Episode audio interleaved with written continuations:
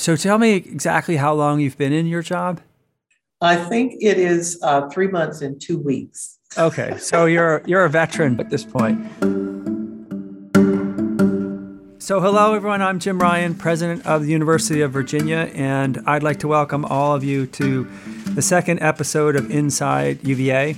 This podcast is a chance for me to speak with some of the amazing people at the university and to learn more about what they do and who they are. And my hope is that listeners will ultimately have a better understanding of how UVA works and a deeper appreciation of the remarkably talented and dedicated people who make UVA the institution it is. So, as we settle into our fall semester here on grounds, I am thrilled to welcome our new Vice President and Chief Student Affairs Officer, Robyn Hadley. Robyn, welcome and thanks for being here. Thank you so much for having me. So, Robyn, you have had an unusual path to uh, the student affairs profession uh, and to Charlottesville. And I wonder if you could talk a little bit about how you went from rural North Carolina to Charlottesville, Virginia, and the University of Virginia, where I will say we are absolutely thrilled to have you.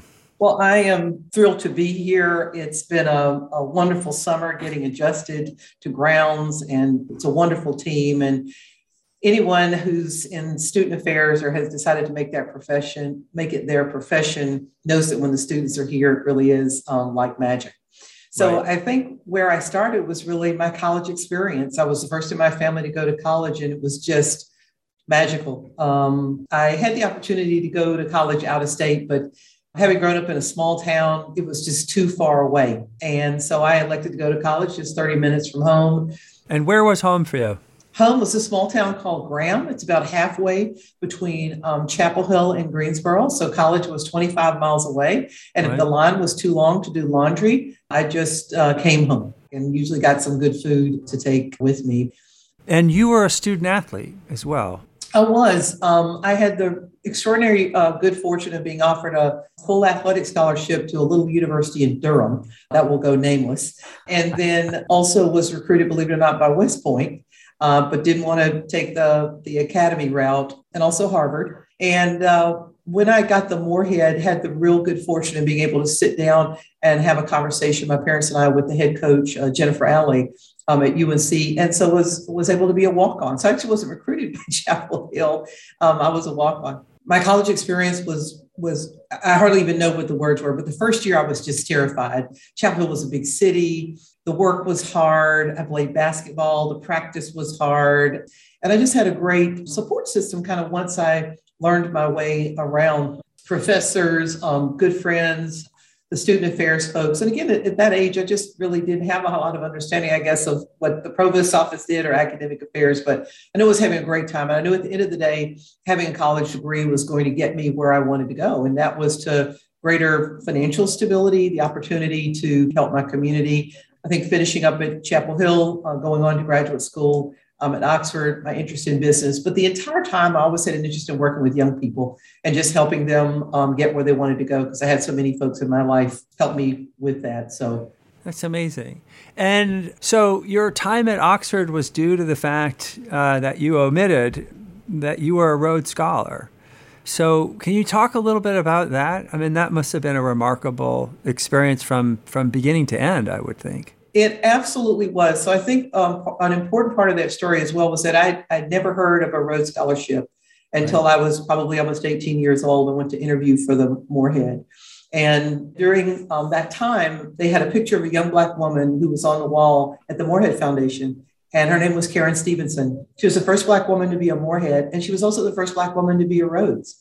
And so I just remember reading about her and saying, oh, that's interesting. I should learn a little bit more about that.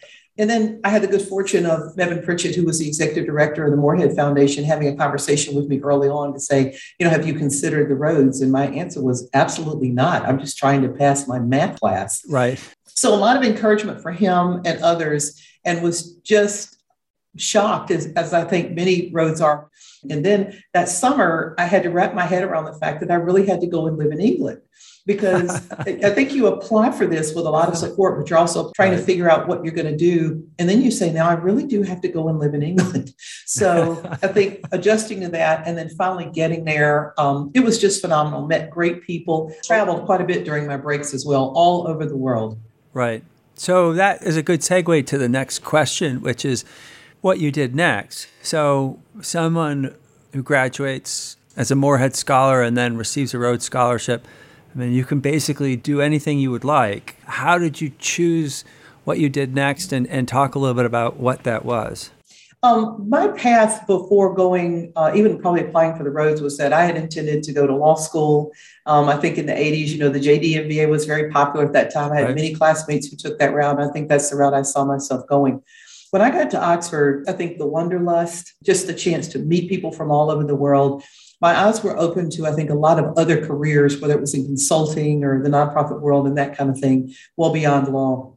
And I just had the good fortune of ultimately being able to go to work for the family of one of my classmates who happened to be from Virginia. And they were in the export import management business. They were involved in trade, international trade, and consulting and that type of thing. And so I think during the three years at Oxford, um, pursuing graduate work, I just began to ask myself a lot of questions about whether I wanted to make that commitment to go to law school. And quite frankly, the other thing was looking at the cost of law school. Having had two full scholarships and now realizing how much debt I was going to have to incur, I said, I'm going to take some time and work. And right. if I really want to go to law school, I'll do that. So I really came in, um, I guess, on the ground floor of working for this family business and found that I really enjoyed it and, and grew and had a lot of opportunities to learn and continue to travel um, in the US and abroad. And then after a number of years doing that, you transitioned uh, back to education. So I wonder if you could talk a little bit about um, why and how. Sure. I think I'm always intrigued when, when we say transition back to education, because I think in my mind, I've always been involved in education. And right. in some respects, I even describe it as the family business. My mother was in education for so long. And even though my dad wasn't formally in education, he was kind of always coaching and mentoring and helping people in our community. So I think in the big picture, I've always thought of myself in the helping business. And I think taking the time away from the business to come home and care for my mom gave me an opportunity to think about what else I might be doing to help my immediate family, my extended family, and, and, my community. I'm a graduate of Graham High School, and I love Graham High School. And so I started doing some volunteering when I returned home to, to assist in my mom's care. So that's kind of how my passion really for working with young people and um, the public policy training and kind of looking at how school systems work led me to start a nonprofit with some friends that focused on college access and ultimately to transition into the school system. And ultimately worked for the school system initially as a consultant and then as a full-time employee for 10 years. And so that's how i formally transitioned into the business uh, of education and kind of one thing led to another there in terms of working in higher ed so, talk a little bit about that. Um, so, you were working primarily around access and preparation for college. What caused you to, to go from there to working in higher education itself? So, I think because I was in the college access space, meaning helping our high school students mostly figure out how to get to college and pay for it, or how to get credentialed in some way through the community college. I was in the college space or kind of helping students bridge it. And so I spent a lot of time on college campuses. I was very fortunate to um, attend some events with the US Department of Education related to college access. And then I got a call one day, really in the fall of 2013. And um, it was an invitation to explore an opportunity to work at Washington University in St. Louis to focus on their scholarship programs and work in student affairs. I had never even thought about living in, in the Midwest. Right. I just bought a home in North Carolina out in the country with a pond huh. that I shared with my neighbors, and I really wasn't looking to move. Um, but once I visited St. Louis and the university, uh, it was just an extraordinary opportunity to do something I'd never done before in a place I'd never been. And so I took that opportunity and spent almost eight years at WashU and just learned so much about a very unique uh, portion, I think, of the higher ed space, and that's working at an elite private university knowing that I always wanted to turn my attention at some point in my career to working in, in the broader public sector and how you use those lessons in, in private education to maybe scale and, and more, more infinitely impact larger numbers of public school students who may never have access to those resources in the future. Right. Well, we're fortunate that that call occurred in 2013 because it led ultimately uh, to your being here. So let's talk a little bit about um, your job. So there, there may be people wondering, okay, exactly what does a chief student affairs officer do? So three plus months into the job, how would you answer that question? I would say you do a lot of listening. you don't do as much sleeping in the first three months uh, on on any new job, but especially this one. But you talk to a lot of people, and I think the most important thing in an institution like this, where the student experience is such a priority, it's a, it's a, it's a university that the state seems to be is immensely proud of um, and its citizens is you talk to the people on the team. And there have been some, I mean, the folks in the Division of Student Affairs have been just wonderful from the, the newest hires to those who've been here many years. The former Vice President, Pat Lampkin, has been very, very helpful. She and Dean Rose.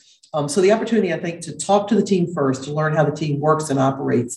You're not going to see that in operation until we start the semester. I think we had a very successful move in and and Wahoo welcome. Um, clearly, we've been focused on safety, and that's public health from COVID to just making sure that our students are physically safe um, in um, and around ground. So you're talking to a lot of folks, and you spend a lot of time talking to students and just listening um, to them. And clearly, students here, all the way from first year to graduate and professional schools, have had a very interesting experience the last three semesters and two summers. So I do a lot of listening more than anything else.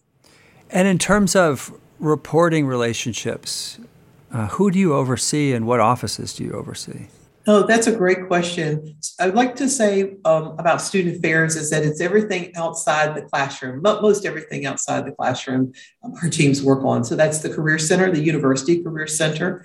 Um, that is student health and wellness. And we have an extraordinary new building opening up very soon um, to serve our students. That's the Office of African American Affairs, and that's the Office of the Dean of Students. And within the Dean of Students is everything from student engagement to the multicultural centers to fraternity and sorority life to supporting our first gen um, and low income students. And um, that runs the gamut. So it's a pretty extraordinary team. And then there are folks here um, within my main office who oversee judiciary, honor council, and things like that. So those are very important aspects of the student experience here student self governance and that type of thing uh, here at UVA.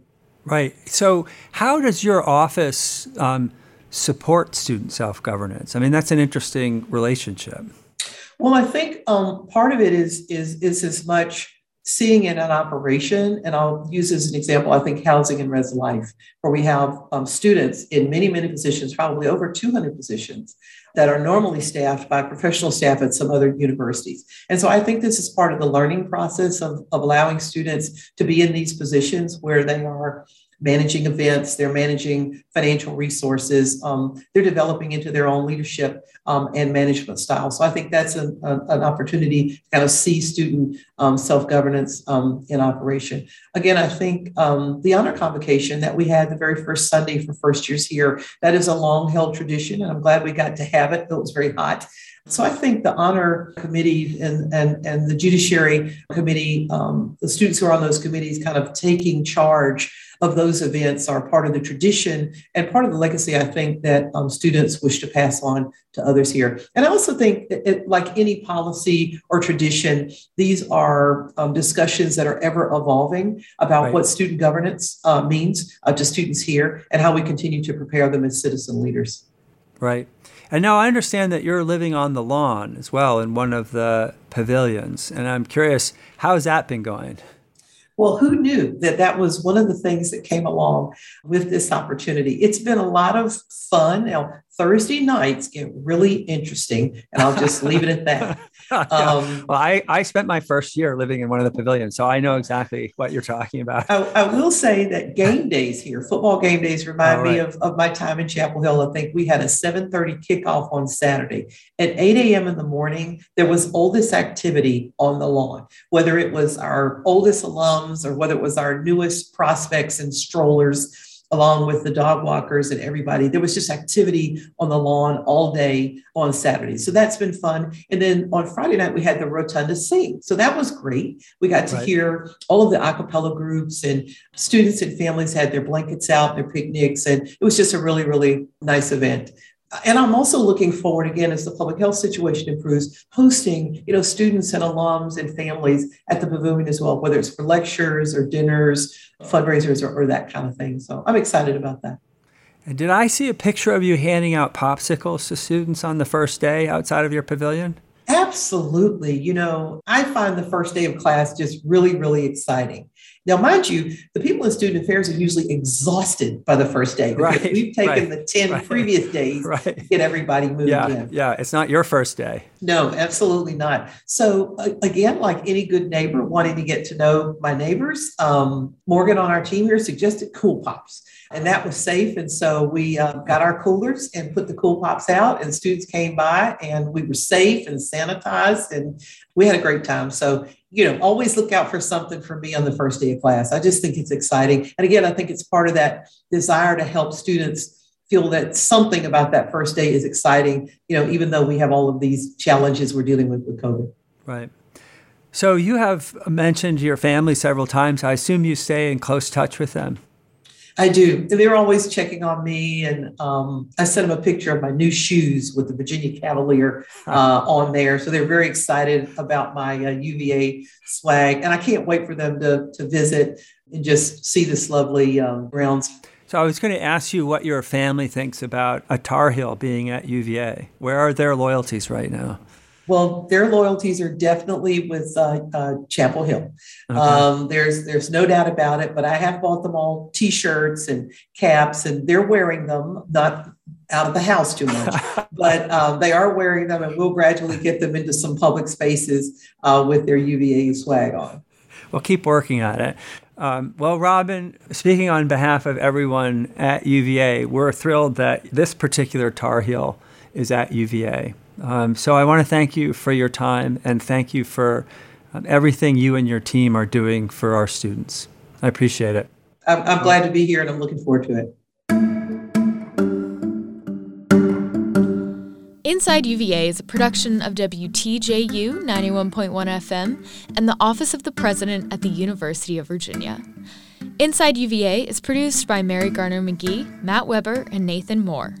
We also want to thank Vice President Robyn Hadley and her assistant Megan Drake, as well as Monica Shack, Heidi Johnson, and Gina Weinstein in the President's office. Our music is turning to you from Blue Dot Sessions. Listen and subscribe to Inside UVA in Apple Podcasts, Spotify, or wherever you get your podcasts. We'll be back soon with another conversation about the life of the university.